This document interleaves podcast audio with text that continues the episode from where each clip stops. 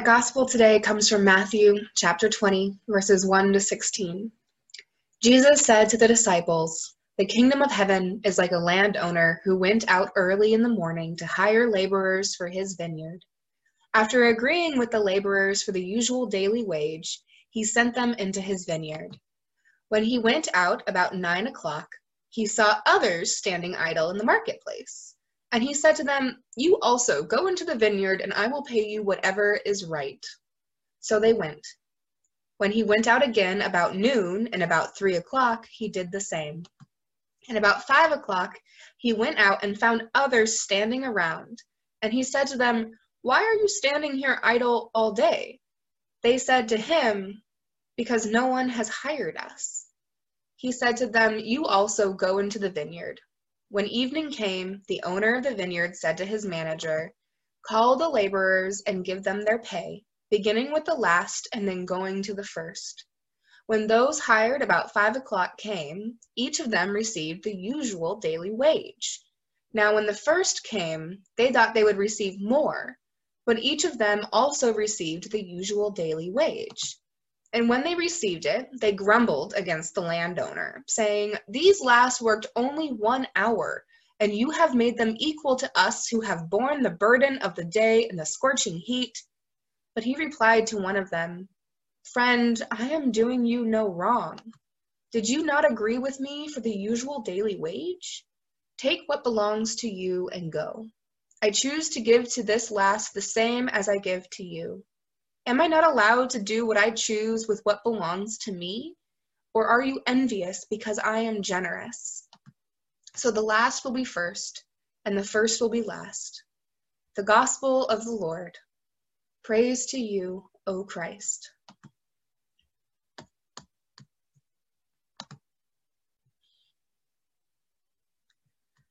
Oh, so they say that this parable from Jesus is in our Matthew text today is one of the most controversial teachings of Jesus and his ministry. When I read that in my preparation this week, at first I was sort of surprised. Um, maybe because I have been hearing this parable told over and over again, um, especially around racial justice or equity work. But then the more I thought about it, the more I realized it shouldn't really be that surprising, right? Um, we kind of get used to our own cultural idea that you get what you have earned, what you deserve, that there's an essence of fairness to all of this and a fairness to the blessings and the gifts that God gives as well. And we think back to, you know, our own childhoods um, and our difficulties with uh, things not always being fair. I know Hadley often has said lately, it's not fair. Well, it might not be fair that she has to have a bedtime, but it is right. I just love the way our readings from the gospel and from the Old Testament today go together so well. From Jonah, we get to read just the last part of his story, and you might know Jonah as the guy who survived the belly of a large fish, but his story is a lot more than that. The reason he was in the fish in the first place is because he ran away from God because he didn't want to preach about God to the people of Nineveh. He didn't think they deserved it. He didn't think they earned it. He didn't want them to even have the option to change and to do better. He wanted them to be sm- to be smitten, smited, he didn't want them to live. He wanted God to be angry with them and to destroy Nineveh. That's what he wanted. And that's a tough one, right? But as we know, eventually Jonah does go to Nineveh, not happy about it, and he preaches what is often described as the worst sermon ever. But even God, God can even use the worst sermons to change and to work on the hearts and minds of people, right? Thank God for that.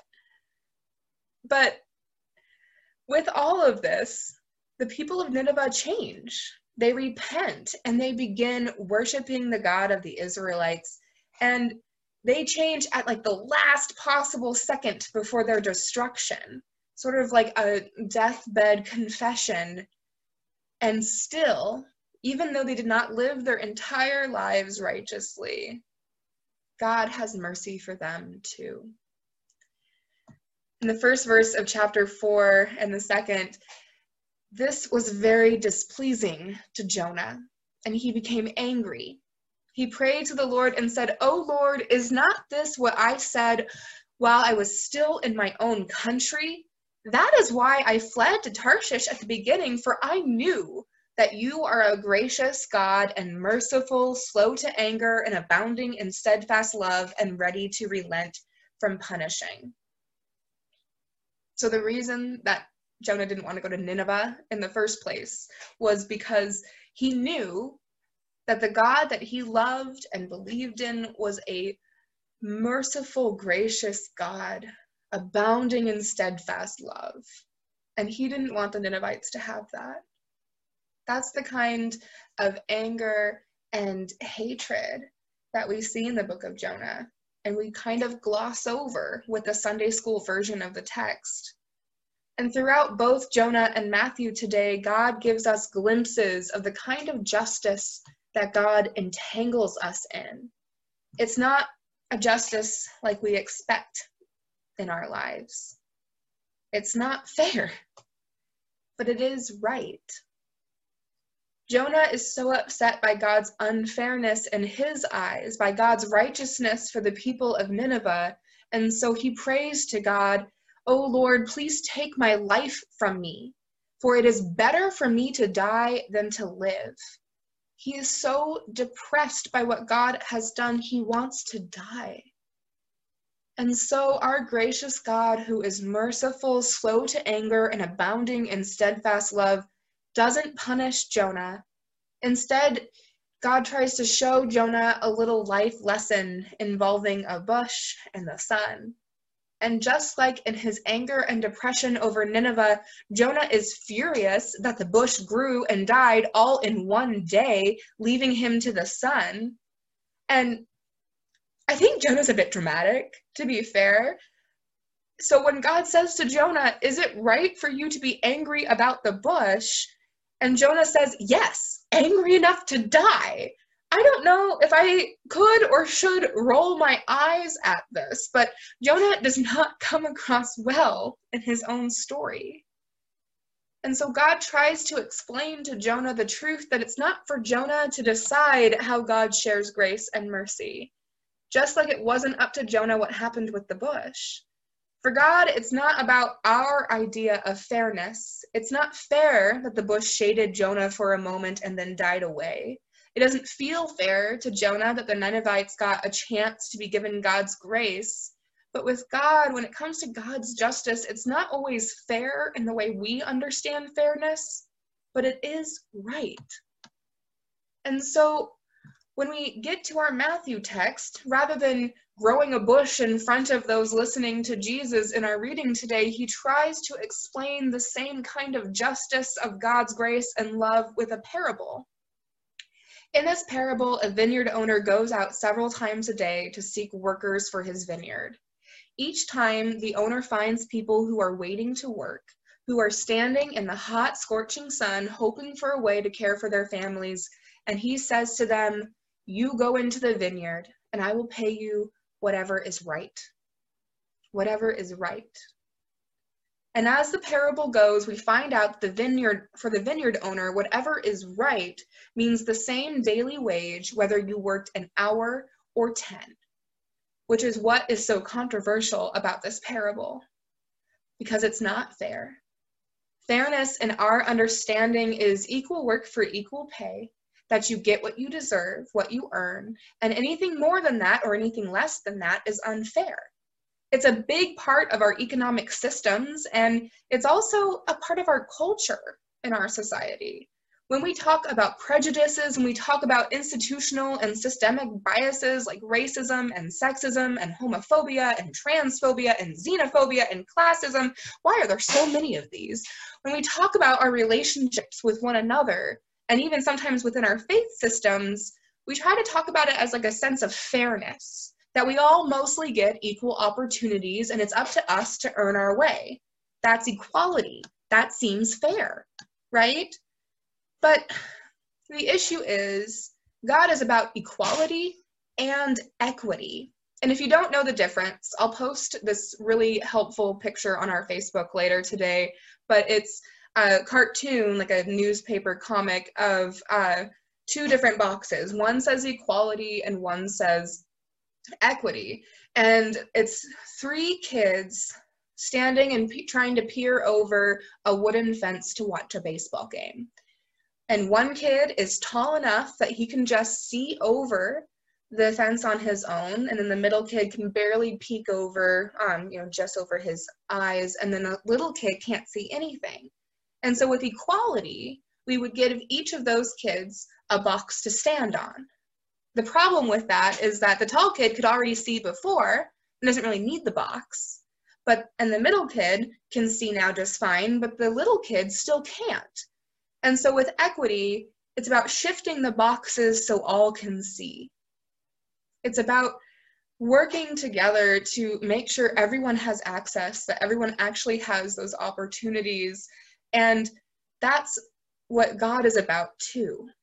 God isn't just about equally sharing grace and love and mercy with all people, but God wants to share in a way that is right, that gives all people the access that they need to God's self and in the world, right? And so like being the worker who was not hired all day, those workers weren't lazy. They're never described that way. They were idle because they were waiting to be hired.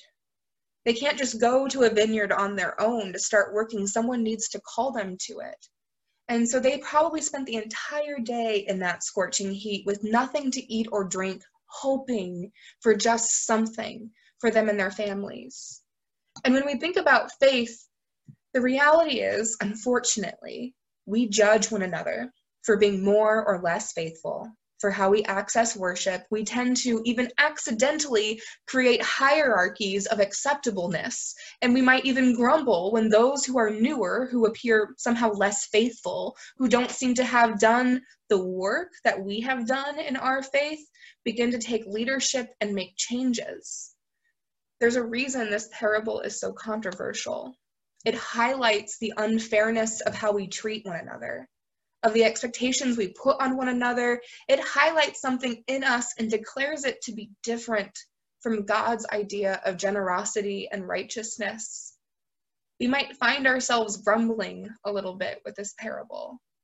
We might find ourselves trying to explain it away as, well, that's how God is, but not how I have to be. And for those who are oppressed, who struggle to experience the same kind of opportunities as others, for those who seek liberation, this parable is good news. And for many of us, it's a kind of news that we wrestle with. But as the vineyard owner speaks to the workers, Jesus speaks to us too. Jesus says, Am I not allowed to do what I choose with what belongs to me? Or are you envious because I am generous? Jesus says that for the vineyard owner, but he says that from himself too. I think that's why we struggle with this parable because as humans, we can tend towards the envious, even if we really, really don't want to. We want to control, even though we want to try and be generous too, but we tend to prefer things our own way. And here's the thing what Jesus did for us, his generosity, it's not fair. It's just right. Jesus gave himself the only thing that truly belonged to him in his human life. He gave that human life away for you and me on the cross. He died and rose again for you and for me and for all people, for all of our envious tendencies, for all of the ways we struggle with God's righteousness and grace for all, for all the times we grumble. Jesus keeps giving us love and grace and mercy anyway. Thank God it's not fair, right? Thank God we don't get what we deserve. Thank God that God is right and righteous and gracious and slow to anger and filled with unending, everlasting, steadfast love for all of us. Thank God that God calls us through the one who calls us to work, who calls us to do, who calls us to love and share grace. Thank God that we might all receive the undeserved gift of Jesus. Thanks be to God. Amen.